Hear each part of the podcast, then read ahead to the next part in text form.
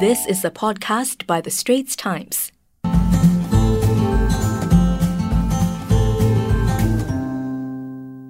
In 2014, three young men in Hong Kong founded a travel booking website called Klook. By December 2019, Klook was valued at over US $1 billion and had more than 1,000 employees worldwide. Then the COVID 19 pandemic happened. Borders were shut and leisure travel all but disappeared. It almost felt like the end of the world, says Eric Gnock Fah, one of Klook's co founders. But the company picked itself up, focused on domestic travel, and now believes there's a silver lining to the pandemic. I'm having a Zoom lunch with Mr. Gnock Fah, who's in Hong Kong. I've brought along some dim sum, and he's having rice with chicken. I mean, I, you've been asked this many, many times. So, I mean, how did Klook start? You know, me and, and my friend Ethan, we were just thinking, you know, what is something that we can start in Hong Kong that don't just rely on 7 million people? Because that's just too small of a market. Um, mm. And that's where we stumbled onto travel. I still remember going to Nepal was like, I think six, seven people of us. And then mm. just researching what to do. Um, and then finding a reliable tour operator on the ground took us mm. like so much time to research and plan. And then after speaking to the person, we're like, okay, so let's go through payment. And they were like, oh, sorry, I don't accept credit cards. How could in today's world, even on payment, they cannot do digital payment? Um, and not to mention getting reviews about the tour operator and then able to seamlessly make the booking, uh, etc. And that's where kind of the experiences uh, angle came in on that front. And then uh, you had to start like going out to merchants to to get them to sign on. I still remember in the days we'll go to Singapore, go to Sentosa, and knock on the doors of a different you know merchants and, and activity providers and ask them to uh, get onboarded onto the platform.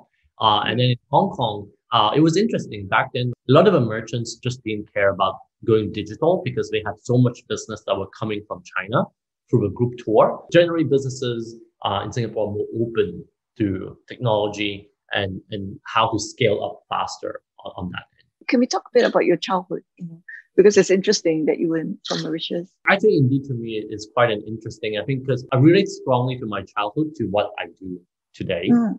Um, so as I mentioned to you, like basically we're like the one percent population of the one million people. I think as a minority growing up in Mauritius, it was about bridging cultures. Um, mm um, or you're a bit more sensitive to to, to mm. different cultures. Um, right. and travel just kind of really fits in very well because I, mm. I, I, I'm a very strong believer that if people travel more, mm. there will be less um, misunderstanding among mm. countries, politics, you know, cultures, everything.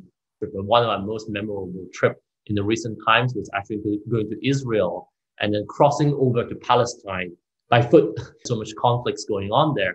Kind of really eye opening in terms of culture, understanding cultures, understanding history, and then understanding where people are coming from. That's probably causing a lot of most misunderstanding.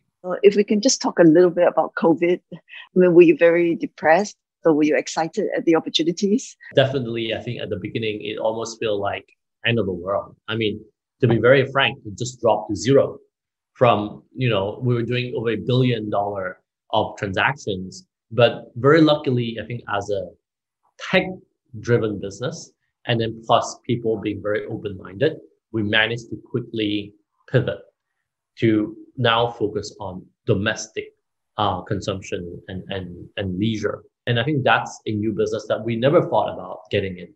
And then obviously the international business, when they come back, um, will continue to be our bread and butter. So the two engine of growth is what we are now excited about. Thanks very much for lunch and your time. No problem.